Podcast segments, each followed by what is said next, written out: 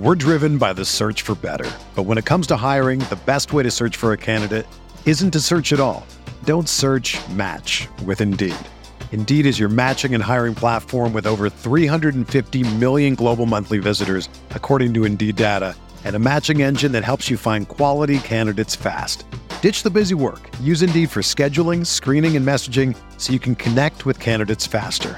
Leveraging over 140 million qualifications and preferences every day, Indeed's matching engine is constantly learning from your preferences, so the more you use Indeed, the better it gets. Join more than 3.5 million businesses worldwide that use Indeed to hire great talent fast. And listeners of this show will get a $75 sponsored job credit to get your jobs more visibility at Indeed.com slash BlueWire. Just go to Indeed.com slash BlueWire right now and support our show by saying that you heard about Indeed on this podcast. That's Indeed.com slash BlueWire. Terms and conditions apply. Need to hire? You need Indeed. All systems are go. Ladies and gentlemen, Chris Van Vliet. All right, here we go, my friends. Welcome back to another audio adventure here on Insight. I'm CVV, Chris Van Vliet. I appreciate you spending some time with us here in Las Vegas, here inside the beautiful Blue Wire Studios at the Wynn Las Vegas. You know, I'm not in Vegas. Well, I guess I'm here pretty often. I'm here every two weeks, but I feel like every time we do an interview here, it's just, it's so good. And today, of course, is no different because I always love sitting down and chopping it up with fellow interviewers. And if you've ever watched a UFC video or an MMA interview on YouTube, there's a really good chance you've either seen the schmo or his videos have been shown to you, like in the suggested videos. I mean, he's pretty easy to recognize with his signature yellow sunglasses. Although I gotta say, even though the schmo is a character that David Schmulenson plays, he asks some great questions on the schmo and the pro. And I just love how people that he's interviewing really open up to him in a way that they, they don't with other interviewers. Check him out on social media. He's at the Schmo 312. Check out his website, theschmo312.com. I like how his bio says that he's a much needed breath of fresh air in sports journalism. Hmm. If you're not following me already, you can find me at Chris Van Vliet. And if it's your first time here, I hope that you like what you hear enough to want to subscribe wherever you're listening to this right now. And perhaps, if that's Apple Podcasts, perhaps you may want to leave a review like this one. Papa Pooey writes, This dude is awesome. Chris Van Vliet has one of the best podcasts to listen to while I'm at work, and I get some more insight on wrestlers that I'm a huge fan of. Plus, I just met him, and he's even more awesome in person. Keep up the great work. Keep listening. Well, thank you, sir. Uh, thank you, Papa Pooey. I was at the Squared Circle Expo in Indianapolis this weekend. So great meeting all of you guys, including Papa Pooey. And I should mention, since we're talking about this, that I'll be at the Baltimore Celeb Fest 4 with MCW Pro Wrestling on May 15th. So if you live in that area, it'd be awesome if you came out and said hello. The lineup, the lineup stacked. The Hardy Boys, the New Age Outlaws, Sammy Guevara, Tay Conti, Nick Aldis, that's just to name a few. So maybe while we're there, maybe we'll do an interview or two or seven. Who knows? But I read one review from Apple Podcasts on every single episode. It's my way to say thank you for being on this journey with me. Hey, if you're a Spotify listener, Spotify has ratings now. So perhaps you would consider going in there and clicking on the stars. It'd be awesome. All right, let's dive into this. Please welcome the Schmo. In this situation, does this make me the pro? 100%. The Schmo and the pro? I would say so. Sure. Thank you so much for coming by. Hey, thanks for stopping me in WrestleCon. We Yeah. made eye contact. Actually, you came up to me I did. and uh, you introduced yourself. I'm, I was familiar with you. You were familiar with me, and um, I'm glad we're here in person now, less than a week later. Well, look, it's it's hard to not notice you. I think when you're at any of these events, like you stand out so much. It- that uh, that's that's the whole allure of of the schmo. I feel like. Definitely, I think it was very influential in the branding decisions for me to wear something that would be different, to stand out. I tell people all the time a little bit of Craig Sager meets Rodney Dangerfield, sports first, comedy second, a lot of influences in the attire, the persona, um, but also a lot from the 90s and the World Wrestling Federation at the time. No longer that, it's the WWE, Yeah. World Wrestling Entertainment. Uh, was watching that a lot as a kid and getting a lot of influences from that. This is going to be the first time a lot of people are seeing you or hearing you as as, as David right now. So Yeah. like perhaps you could introduce yourself because they only know the schmo. Yeah. um, I grew up in a suburb outside of Chicago, Buffalo Grove, Illinois in the 90s. I'm a 90s child. Favorite sport was sport was basketball. My childhood idol was Michael Jordan. I mean, two three peats, greatest basketball player of all time. To me, the greatest. I consider him the greatest athlete, most influential athlete of all time. Because when I think of the word goat, the goat of goats, you know, Tom Brady, obviously the NFL, Sure. Tiger Woods. You think of golf. You, you Wayne Gretzky. Wayne Gretzky for hockey, obviously Mr. Yeah. Canadian over Yeah, here. Canadian, yeah. But I think of Jordan, and um, I grew up playing sports. I grew up loving sports, being outside of Chicago. And when I realized the dream of being a professional basketball player was dead, sometime in high school, six foot nothing, white guy with limited hops, wasn't going to make it to the next level. I kind of always knew the best, next best thing would be talking about sports, and kind of led me to this crazy journey I'm on today. And the journey is pretty crazy because there's a lot of people that are doing, I would say, more like what I'm doing, where you're having these conversations or you're reporting. You've you've created this character. So where did this begin? And also, like, how many versions did you go through till you came up with this version of the schmo? Interesting. Well, I would say that the this the version of the schmo, the original version of the schmo, always lives on, but the schmo itself has kind of evolved throughout time. You always have to adapt. You don't adapt, you die. Change is inevitable. You have to be a part of it. Um, so I'm a goof. I was always a class clown. I would always make jokes. I'd always get in trouble. I mean, what you see is the schmo is kind of really an extension of my character as myself. I could just get away with doing a lot more crazier stuff when I put those yellow glasses on. But uh, I grew up doing impressions. Like I have a really good Borat impression. I would do Austin Powers. I Well, would just- come on, you got to give it to us. Hello, my name is Borat, and I come to the US of A to meet with you and sit in the studio at this black tables here. I like this. Very nice. How much? Um, Austin Powers. Austin. I, well, now I have to get. All right, baby. Now, are we gonna shack now or shack later, baby? Yeah. We're here in Las Vegas at the Blue Wire Studios. Chris, you're doing a great job talking to me. Yeah, baby. Yeah. I, I haven't done that in years, but This is uh, great.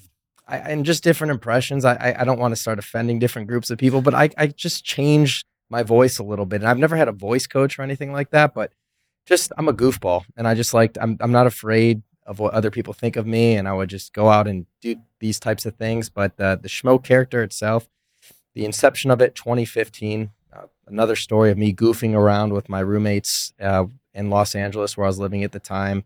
My buddy had these crazy pair of vintage yellow glasses. Uh, put on a turtleneck and a blazer, uh, you know, a few drinks, maybe a few puffs of marijuana, who knows? And one thing led to another. But the idea of the character was always there, but what the character looked like kind of was born from just moments like that beginning in 2015. Did you like ever get worried that when you took on this character and took on this persona that you wouldn't be taken seriously? I think at that point I just stopped caring. No one took, no one gave David Schmulenson a chance. I wanted to go the traditional broadcasting route. Then when I graduated the University of Arizona in 2012, you know, I, I sent my tapes out to over 100 stations. I drove to Yuma, Arizona. I would drive to places, drop these off at the directors, not hear anything back. And um, when I moved out to California, in 20 end of 2012, beginning of 2013, Fox Sports One was starting up, the NFL Network. Um, I was either New York or California. I knew their two largest markets. And I'm like, look, I might not get directly on camera right away, but I will work as a production assistant.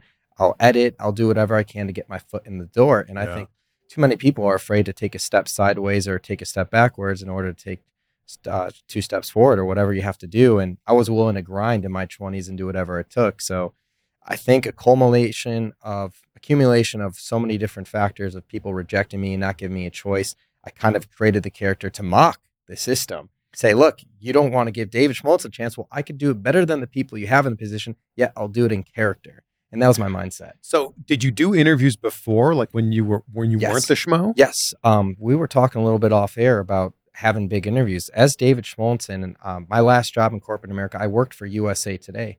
uh, they had hired me as a publisher account manager to consult sports websites, but I kind of took that job just to make and get an in to become friends with the editors and become friends with the other journalists to take on roles and responsibilities here and there. I was getting, I was calling up SIDs. I was, I was doing college basketball previews for the for the magazine. I was covering the Nike Elite Eleven football camps, uh, whatever I could get my hands on. I did press junkets. Um, we were just talking about entertainment. Yeah. Um, Gary Oldman was someone I interviewed.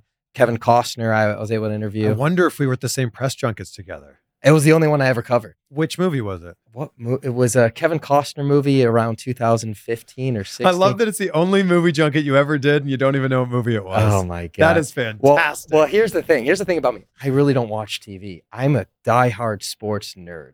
Like I literally, what I consume is sports and business, and literally my life is just nonstop work and work and work. I used to know the name of that, but it's just now I got so many other things going in my brain. It might come to me. you know what? We we have this amazing thing called the internet. Yeah. So I'm I'm going to look this up here to see. Okay. Um, then what was the first interview as the schmo? the first interview, the schmo, um, actually, I believe it was Rick Neuheisel. I met him on a Southwest airline flight. I had the glasses, but they were, Criminal. Does that sound right? I don't think it was, I mean, actually, it might have been criminal. it sounds about right. I don't even. know. 2016 action thriller. Is, if Gary Oldman's in it, CIA agent Bill Pope was Ryan Reynolds also in it.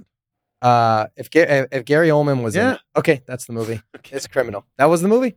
Um, Ryan Reynolds wasn't at the junket, I don't Okay. believe, or at least I wasn't on the list for that part. Um, so the first interview was Rick Neuheisel. Met him on a Southwest Airlines flight. I, he had just he was college football analyst for CBS Sports, former college football coach for the Huskies, for the UCLA Bruins. Saw him on the flight, told him what I was doing because I kind of started doing my schmo shtick also while I was working for USA Today. I had them build a set for me, and and I started getting a part of the car wash. Uh, athletes would come into Fox Sports, ESPN, Los Yeah. Angeles. They then they come see NFL Network, and then they come see the schmo at the USA Today studios over there. Um, but yeah, I, I went to his living room. He played his guitar, and that was the first one. But then the first athlete I brought for the schmo and the pro in that USA Today studios, yellow glasses, everything, Jerry Harrison Jr. Wow, these are great. Do people ever compare what you're doing to Nardwuar? I get that a lot recent um after I created the character. Um I think I first heard it people in MMA saying, "Oh, you're just an MMA version of Nardwuar." And I start getting really offended by this kind of stuff. And then I looked at what he does and I could see why from just a very basic level people say that because he's a character. Yeah. I don't know if it's his real voice or not, but he does it in music. But for me, I do this in sports. I had no idea who he was when I created the character. My influences are from the Chicago Second City legends, where I grew up. The John Belushis, the Chris Farleys, the Mike Myers, who created Austin Powers. Right, those Yeah. are the influences I have. And when I say Craig Sag- Sager meets Rodney Dangerfield, Yeah. like I have so much respect for old school stand up comedians and just being an overall goofball myself. Like I feel like I took just a flare of my personality and and I feel like it's a lot of people's childhood dreams to be able to have conversations that are free flowing where they can kind of say whatever they want. I feel like the schmo's my way of masking that. Did you ever like if these were your influences? Did you ever think about getting into stand up? I think it'd be I'd be doing myself a complete disservice if at one point I never did stand up. I'm Yes. 100% going to do stand up Yeah. at one point, probably sooner than later. Um, As you or as the schmo? it's got to be both, or at least the Ooh. schmo for sure. I mean, I have too many good stories, but yeah, stand up is a 100% on the cards. I eh, I feel like in the world that we're in here, broadcasting, podcasting, YouTubing, content creation, whatever you want to call it, when you can add that other layer on there of what what is comedy, whatever it is, comedy or being on a reality show or hosting a TV show, that like takes you to another level. For sure. And, you know, and it's funny you mentioned that taking you to another level because no one wants to be stagnant. Like I didn't I didn't create the schmo to just be associated as an MMA journalist. In fact, like MMA wasn't the first sport I covered as the Yeah. schmo. In fact, if you look at combat sports boxing, I started interviewing boxers before mixed martial arts mixed martial artists. Um and even NFL, NBA, like the schmo's an entertainer. I just love sports, but there's no limit like it's called the schmo and the pro. Everybody's a pro. Like right now, you're the pro in this situation. I'm still the Only because. I'm sitting on this side of the camera. That's the only. if you sat over here, you'd be the pro. That's how it works. yeah, and and it's um you know I I because I've been able to interview some entertainers too. Like Snoop Dogg was someone that was on my bucket list, and Ice Cube I've interviewed too. Yeah. Going into that musician world, but I mean, it's funny because I interviewed Snoop Dogg. We're talking about Triller and Fight Club and Jake Paul. I interview Ice Cube. We're talking about the big three, so we're talking basketball. But those are just my interests. It's interesting because a lot of people look at you and assume that you're just an MMA journalist. And you're right. Like you started in was it basketball and football? Yeah, and and so I mentioned Rick Neuheisel. That's football. Mhm. Jerry Harrison Jr. First in Studios of Schmo. That's Major League Baseball. Yeah. So I think that this is it's it's interesting because it's kind of happening to me too, where like I've interviewed a lot of wrestlers, and then people go, "Oh, you just interview wrestlers," and I'm like, "Oh no, no, no! I've also interviewed all these other people from different walks of entertainment." Who's on the bucket list for you now? It's Michael Jordan. Okay, we mentioned that earlier. Okay, who's on the UFC bucket list? The only the only UFC fighter that I have not interviewed that um, 100% is on the bucket list is for some reason it's Conor McGregor. Why hasn't this happened? I have conspiracy theories in and out, but inevitably it's going to happen. It took some time for me to be able to interview Khabib. It Mhm. took time. It didn't happen right away. He had to retire first, but I ended up retiring or retiring. I ended up interviewing Khabib. Um, so everything in life is timing. A lot of things in my life have never happened on my time, never when I wanted. But good things happen to those that are patient and be ready for the unexpected. But when the unexpected comes, you better damn be ready. You've had exchanges with Conor at like press conferences. Yes. So I don't count those, but I've definitely I, I've those. definitely asked him questions. He knows who I am. There's no doubt about it. Let me ask you this. We know that these last two years have been kind of strange with interviews. Yeah. And, you know, I had to resort to doing Zoom interviews, which I'd never done before. Every interview I'd flown to the person and done them in person. And I, I got into an interesting discussion with my friend. Like, if you did a Zoom interview with somebody, did you actually meet them? And I was saying no, and he was saying yes. And I think that the truth is maybe possibly somewhere in the middle there.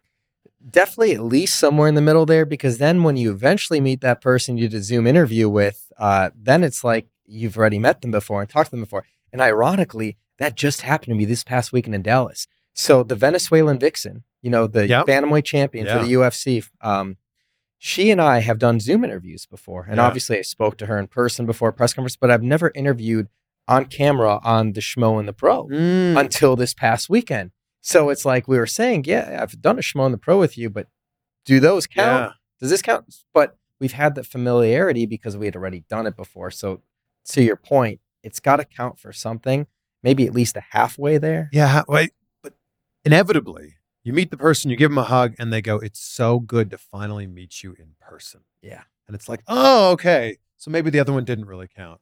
But as you know, I mean, as we sit here and you've done plenty of Zoom interviews, nothing beats an in person, sit down, face to face interview. Oh, nothing. Nothing beats being able to feel someone's energy, shake their hand, give them a hug. As good as technology is, and I'm so grateful that what happened over the last two years happened in this era of technology. Mm. because I feel like we would have been we would have felt a lot more alone if it had happened in the 90s or 80s or any time before then. At the end of the day, though, you're still looking at a two dimensional representation on a screen of a three dimensional being.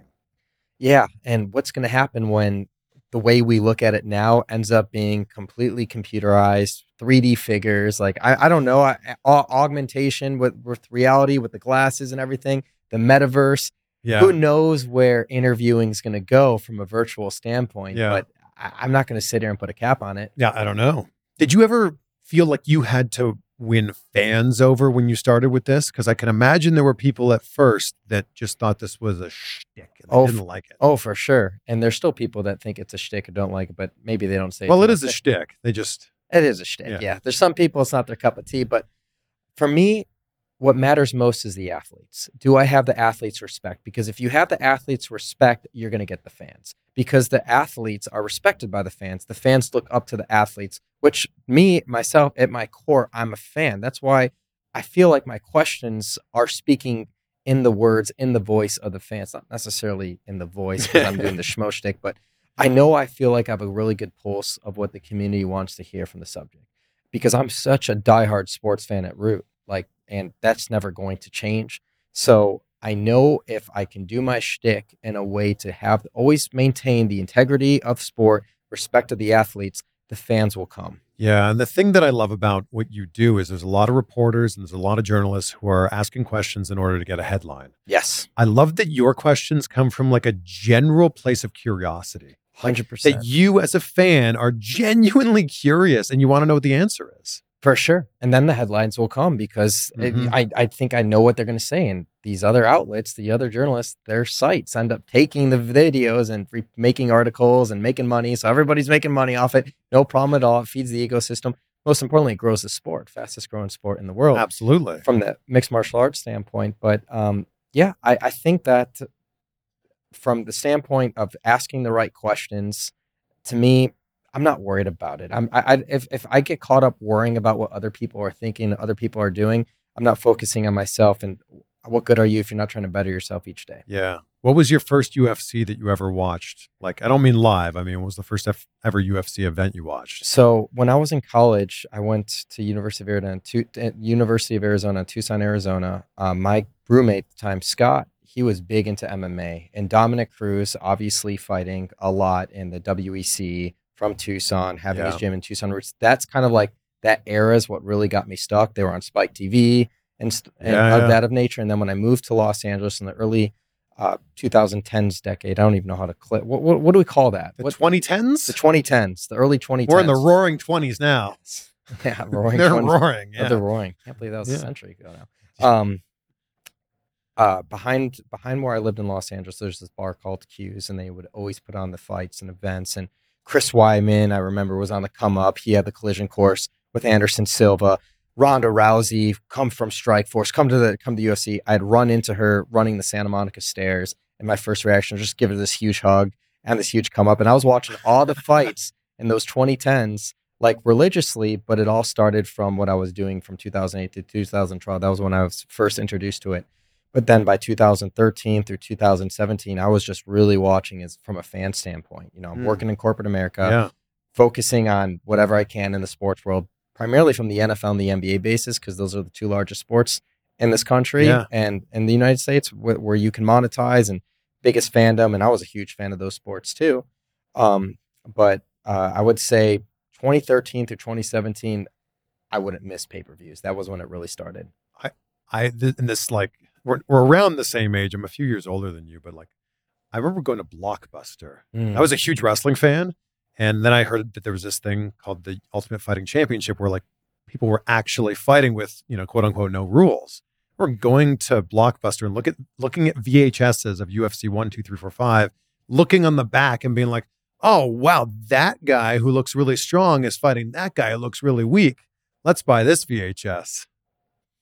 It's crazy how far this sport's grown. So in such a short period of time, too. It's like 30 years old. yeah. and fastest growing sport right now. And just think about, and I say this to people all the time when we're covering people I'm close with. It's like think about where the NFL was, the NBA was, Major League Baseball by year 30, Oh, and where they are now. They And were like- the UFC is. they were like leather helmets still. exactly. Yeah. And look where we are now, and look where it continues to grow. Like yeah. back when we first started watching this sport, fighters didn't have a dedicated gym. Like there was no like American top team where you have your jiu-jitsu, your wrestling, your Yeah. biking or boxing. Uh, you have to go to all these different gyms to get the different disciplines. Now you have these gyms like Sanford MMA, American Top Team, Extreme Couture, you name it. Um, I don't want to leave any names out, so I'm just going to stop. um, but they have a one-stop shop for pretty much everything, and that's why you're seeing the evolution of this sport. Partially why you're seeing the evolution of the sport. Well, I remember it was probably about 10 years ago with Rory MacDonald when they were like, this is the first ever uh, athlete who trained as a mixed martial artist because everybody else came from a discipline. Right. They were a wrestler who learned how to punch, or they were a boxer who learned how to wrestle. And then Rory MacDonald came in whenever he made his debut, I think it was like 19. And they went, oh, this is like a completely different athlete now. yeah, and he's a beast. He is a beast. So walk me through. You're about pretend that I'm a, a- an athlete. and You're about to interview me, and I've never met you before. What does the like the the pre conversation go? How Great that go? question. I try to keep it as short as possible because I don't want to give it away. I actually pray and hope that these people don't know me, and as as I get more popular, they know me beforehand. But when the glasses are on, that's when I'm in character. When they're off, I'm not. I'm not in character. That's the only way I can keep my sanity. but I all I try to say is, you're the pro. when I put these on, you're the pro, I'm the schmo. That's Are you- it. Are you ready to go? That's it. That's it. I It to all keep it as rhymes short as too. Are you yeah. ready to go? I, I I added the "Are you ready to go" thing because sometimes they say that, sometimes I don't. But literally, it's built on the premise of when I put these glasses on, you're the pro, I'm the schmo, and that's all I want to say. I want to say as little as possible to them, and if they want to talk after the interview, we could talk after the interview. But I want to get the best out of them and catch them completely off guard because that's the thing is, you know, when people saw my shtick for the first time too, they just thought it was just another prankster, just another version of a barstool sports where you're just making fun of everyone and he doesn't know anything about it. But it's like, no, I'm a diehard fan. This is self-deprecation, so the joke's always going to be on me. It's never on the subject, and I'm going to ask him some layups. I call them layups, but that way the guards down. I butter them up a little bit so I can really get them to give their raw, honest opinion on a hard-hitting subject that they wouldn't give to somebody else if their approach Mm. wasn't the same. Mm. And you train yourself too, right? Or you Mm. have? in the past. Yeah. I can't do it as much anymore because with with the smartphones and the notoriety, when I go into gyms, people always want photos and stuff of that type of nature. And I feel like I have, I could parlay it to a celebrity bout one time. I've, I'm ready to, to do about whether it's grappling, whether it's boxing, or it's mixed martial arts. I want to do it with the correct dance partner. Um, and I want to raise enough awareness. And obviously, I want to do this for a good cause. I want to do it for really good charity. Are you going to call out Ariel Helwani again? I mean, I called him out. Yeah. He didn't he didn't answer. I mean, he could have handled it a lot better, but there is backstory behind it, which I've addressed too. But when I was coming up in 2018, my first my first UFC event that I had covered, I met him. I went up to him just like how you went up to me, introduced myself to him. He said, you know, I'm a fan, been following the sport. Um, this is what I'm doing. Um, and I, I kind of sought out for him for advice, you know, and everything. He's like, take down my email address and I've been taking down email addresses for years. I'm a, I'm a relentless networker. For some reason that day, he gave me a wrong email address, and I never forgot it. And that's the reason.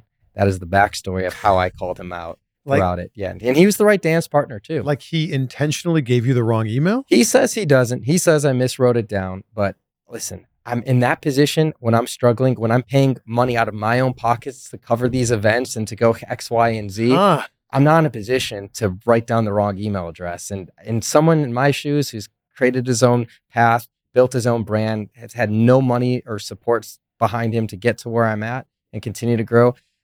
I don't miswrite emails. I don't get that stuff wrong. I would Ah. I've sent hundreds, thousands, hundreds of thousands of emails just trying to get in. So many rejections, so many blank stares, and for some reason that email never went through. Then I mm-hmm. confronted with him and I showed him that email I remember in December of 2019. But all in all, what did he say? nah, he, you know, he didn't want it or doesn't want the fight. I mean, he's never, he'll never, he'll never on public say anything acknowledging the call out, the charity grappling. And then I moved it to basketball, Yeah. to a charity basketball game. Yeah. It was never about punching people in the face. It wasn't a who's a stronger man type thing. It was no, let's do something. We're two huge names in this sport. Let's do something for charity. Let's raise up the cause. Like, like this is this is for the fans. This is for the athletes. This is a good thing Mm. he never addressed that part. It was always, oh, he's trying to use my name to build off of and blah, blah, blah. You go down that route. And it's like, once he went down that route, it's like, I don't need, I don't need you I never needed you. Never want to say that. Like my work speaks for itself and I'll prove it. And that's why I just ended talking about it. Yeah, and you're not just a character and you're not just someone who does these interviews. Like if someone's just seen you on their recommended page on YouTube, I feel like they're only seeing like just the tip of the iceberg here. Sure. What else is the rest of the iceberg here? Yeah, I mean, I'm an I'm an entrepreneur. Um, I'm really good with business. I'm really good with marketing. Like brand building is something I I obviously excel in because a lot of people can call themselves a social media expert, but anyone could be an expert when you're taking the NFL or a huge property that's already got millions of fans and followers. But if you could start something from zero and scratch, have no push or money behind your back, no one, nobody to help you out except for yourself, and you believe in yourself to the point where you're willing to do whatever it takes. You invest your own money in yourself over and over again. You bet on yourself. That's what it's all about. You know, I'm I'm a fearless. I'm a risk taker. Um, I just love to wake up every day, talk sports, and make people laugh. That's the premise. So there's the YouTube channel, which I think is kind of the gateway for a lot of people to find out about you. That's how I found out about you. What else? What else do you have then? Instagram, TikTok, Twitter, everywhere for social media. The only one I really am not active on is Snapchat. I just feel like Uh, who needs feel- to be on Snapchat? Instagram has all the features. TikTok's big on that, but Instagram just keeps stealing from everybody. yeah, they really do. Yeah. And uh, Instagram's owned by Facebook, so that's all linked to it. But Instagram and YouTube are my two largest platforms. I still don't know what the hell I'm doing on TikTok, but uh, it works, right? Then that's all that matters. Right. We're driven by the search for better. But when it comes to hiring, the best way to search for a candidate isn't to search at all. Don't search match with Indeed. Indeed is your matching and hiring platform with over 350 million global monthly visitors, according to Indeed data, and a matching engine that helps you find quality candidates fast. Ditch the busy work. Use Indeed for scheduling, screening, and messaging so you can connect with candidates faster. Leveraging over 140 million qualifications and preferences every day, Indeed's matching engine is constantly learning from your preferences, so the more you use Indeed, the better it gets. Join more than 3.5 million businesses worldwide that use Indeed to hire great talent fast. And listeners of this show will get a $75 sponsored job credit to get your jobs more visibility at Indeed.com slash Blue Wire. Just go to Indeed.com slash Blue Wire right now and support our show by saying that you heard about Indeed on this podcast. That's Indeed.com slash Blue Wire. Terms and conditions apply. Need to hire? You need Indeed. What is Sure. part of the business Part of of- being the schmo? Schmo, sure. So, uh, as part of the Schmo, I'm wearing my Schmo Zone T-shirt, or I do a weekly podcast with Helen, my better Well, half. people can go listen to that wherever they're listening to this. Yes, they There can listen to that wherever, and it's also on the YouTube channel. It's just not as often as the Schmo and the Pro, but the Schmo Zone podcast. It's on the same channel. It's on the same channel. I talk like this, but obviously we always have an athlete or a guest, so people aren't always hearing the, the questions that you bring up because you know I just figured it will happen over time, and here we are in a situation like this where you're a good guy, you have a great platform, and we're having a conversation. Thank and um, so the Schmo Zone, and then about six months ago, I started the Triple C and Schmo Show, which is its own YouTube channel with Olympic gold medalist and uh, double champ champ uh, in the UFC, Henry Cejudo, in the flyweight and bantamweight division, where I am the Schmo.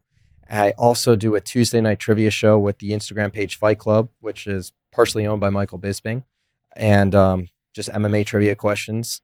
Um, I work with UFC Ultimate Sound, which it's called ACX, which is a music partner of the UFC, where I, it's a music segment where I interview um, the athletes, the MMA fighters, asking them about their walkout music, their favorite artists, and stuff like that.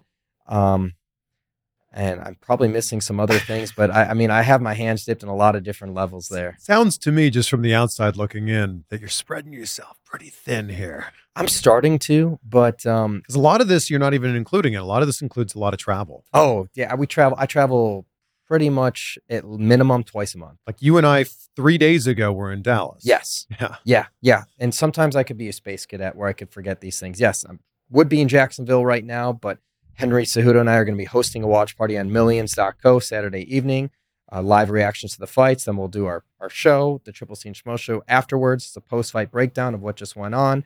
So we'll be in Arizona. I'm probably going to go to San Jose next weekend for Bellator. There's a huge Bellator card, and Bellator, they need to do better job promoting themselves. But you got AJ McKee, who's their number one pound for pound guy. He's got the rematch with Pitbull. You got Corey Anderson fighting Nemkov uh, for the light heavyweight championship. I mean, they, they have some great matchups. They just got to market better. I'm going to cover that. Um, I know there's some boxing coming up here in Vegas. Top ranked Shakur Stevenson, Valdez. That'll be the 30th.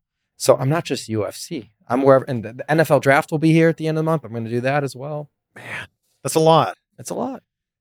Have you seen any like schmo imitators? Yeah, I and I, and I think um, Helen laughs at me all the time, but there's a lot of I'd say journalists that are trying to do a lot of things that I'm doing, and I I, I think imitation's the best form of flattering. But if you're trying to copy someone, you're always going to be two steps behind them. Why would you want to be two? steps? I've seen people trying to. I have this little schmo stash, and by the way, it took me 31 years of life before I could finally grow facial hair. I try to do a little schmo stash. with the character. Congratulations on hitting puberty. I appreciate Yeah. it, man. Some people it's 13, 16, others it's 31, and I fall in that category.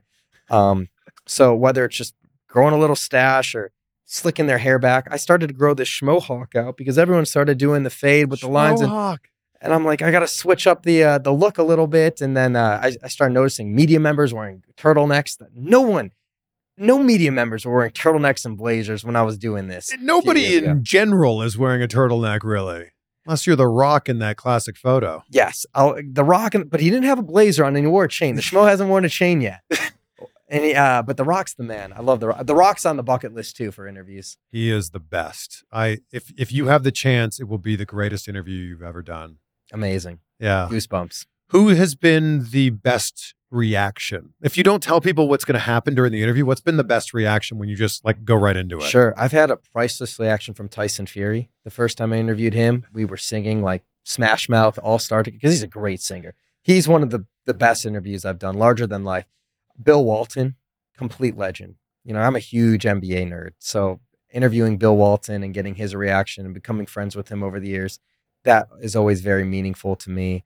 Um, the most viral YouTube interview I have right now is Yoel Romero. It was actually the Super Bowl in Miami at Radio Row, which I think, by the way, Radio Row is the best week for interviews in all professional sports. You Yeah. get everybody's everybody there. Everybody there. Everybody's That's there. my favorite.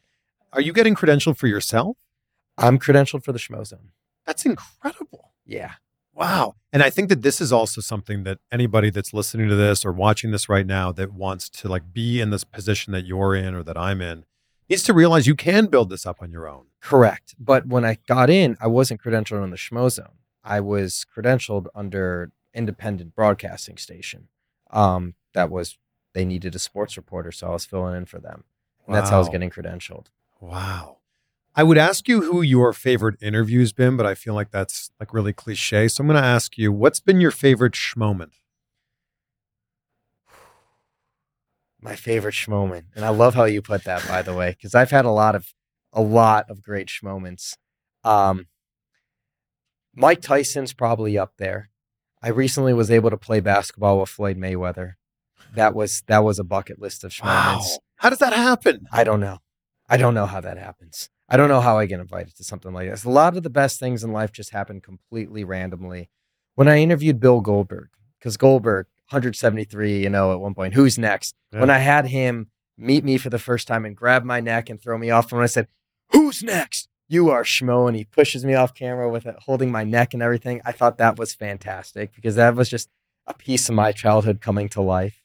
Um, I'll give you a great Goldberg story. Yeah. I did an interview with him a few years ago, and my friend is his manager. So we did this interview, and we were at like a charity event. There was like a barbecue thing going on, like jumping castles. And I go to my friend, I go, Do you think Bill would put me up in the jackhammer? He's like, I don't know. I'll ask him. Hey, Bill, would you put Chris up in the jackhammer? He's like, Ah, sure.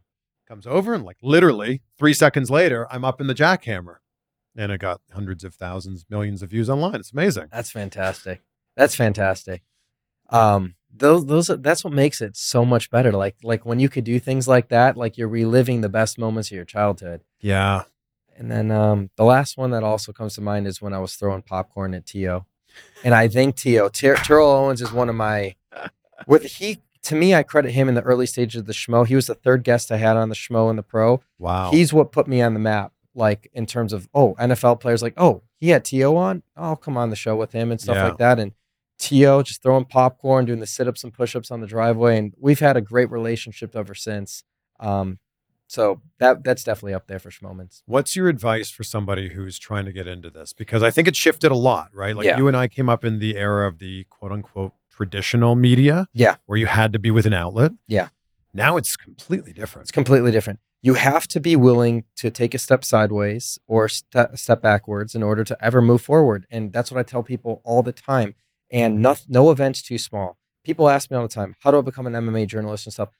Reach out, find out who the closest regional scene is, find out who's running it, offer to do it for free. Mm-hmm. I work so much for free in order to get in. I've there are so many times where I've struggled to make money just to continue the journey that I love. And if you truly love this, you will find a way. You have to be dogged. You have to be consistent. Consistency is key. If you're just trying to start a podcast or start a show and you do it once here and there, and your audience does not know when to tune in, and you're not consistent, they're going to fall off the map. You can never build it that way. So believe in yourself. Self belief is huge. Have the confidence, have the consistency, and go out and just do it. And you can't be afraid. And sometimes you just don't see results. I remember the early days of the Triple C and Show, and we're still growing this. I remember our producer, he's like, We're not, we don't have enough subscribers and stuff like that. And I said, Hold the phone here, hold the phone here.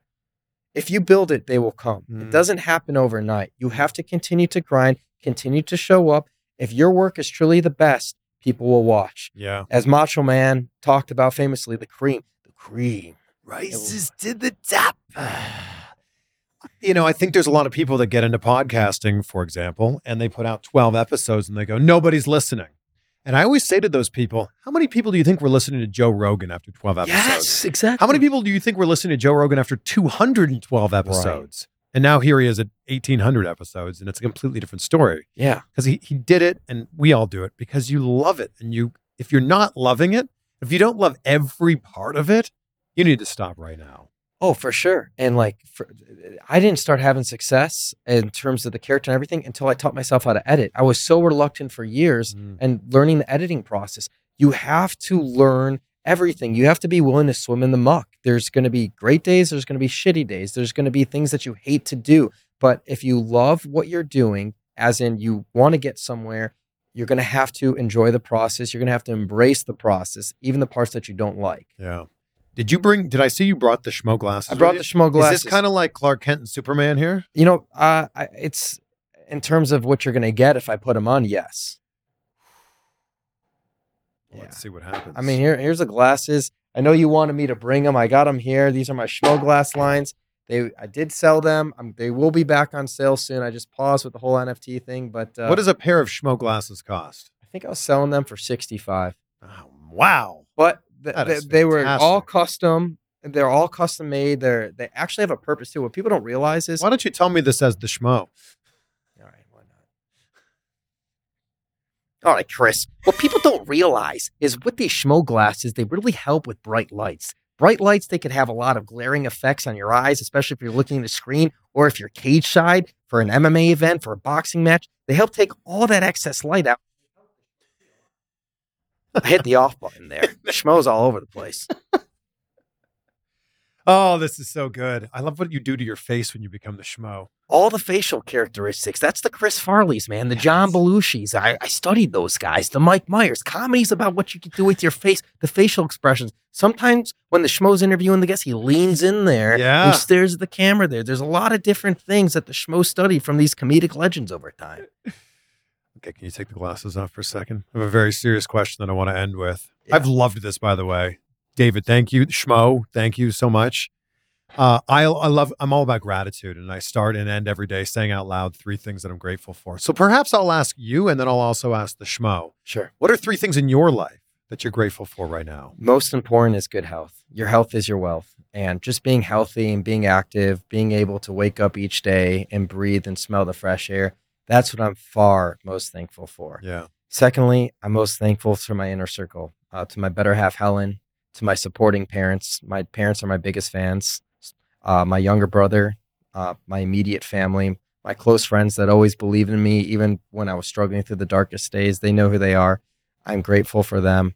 And then, most importantly, I'm just grateful for good human beings. Mm. Good human beings, the athletes I interview, the fans that support Yeah. everything I'm doing, and just people that are willing to show compassion, show empathy to others, and um, you know, make this world a better place. Because I feel like with all the noise and the social media and the situation we're in, having the pandemic, having the situation on Russia, I, I don't talk politics, by the way, because immediately to me, you talk politics, that divides half your audience. You'll never hear me talk about politics, but I just think there's so much negativity in the world.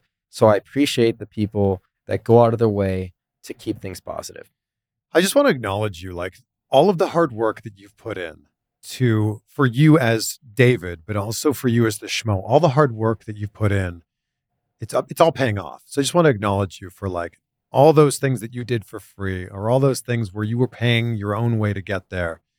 It's all like paid off, and it's all worth it. So I just want to acknowledge you for that. I appreciate it. I really do. And thank you for coming by. This has been so entertaining and also like so motivating. There's so many people that want to do what you're doing. And I think that when somebody can see somebody that is doing it and see somebody that is successful doing it, they can then reverse eng- engineer their way back. And I'm willing to help anyone who's willing to put in the work. Mm. But so many people say they want it, but how bad do they really want it? Yep. You have to be a dog. Yeah. Thank you so much. Thank you. Well, there we go, my friends. Big thank you to the Schmo for joining us in the Blue Wire studios. Big thank you, of course, to you for being with us. You can check out Dave on social media at the Schmo312. And when you're done with this episode in like 40 seconds, check out his podcast, The Triple C and Schmo Show. He does it with UFC fighter Henry Cejudo. And share this episode with someone that you know will love this. Take a screenshot, tag us on social media, let us know what stood out for you the most. And you know me. I love these stories of people who bet on themselves. They're just so inspiring and so encouraging to me. So I'm going to continue to bring these kinds of conversations to you from people of all different walks of life. I will leave you with this. I tweeted it out yesterday. It seemed to resonate with a lot of you, so I'll give it to you here as well. At any minute, someone can come along and change your life. That person is you. Oh, yeah. Be great. Be grateful. We'll see you on the next one for some more insight. Everyone is talking about magnesium. It's all you hear about. But why? What do we know about magnesium? Well, magnesium is the number one mineral that 75% of Americans are deficient in. If you are a woman over 35, magnesium will help you rediscover balance, energy, and vitality. Magnesium supports more than 300 enzymatic reactions in your body, including those involved in hormonal balance. From functional medicine doctors to mental well being and female hormone experts, we all know that magnesium is the one mineral to improve all aspects of well being and health. But which one? Magnesium Breakthrough from Bioptimizers, the trusted choice recommended by leading experts with seven best absorbed forms of magnesium to ensure your body receives the support it needs for overall well being. Go to bioptimizers.com slash balance today and use code BALANCE10 for 10% off. Support your journey to wellness at B-I-O-P-T-I-M-I-Z-E-R-S dot com forward slash balance. Magnesium Breakthrough from Bioptimizers, your foundation to optimal health and vitality.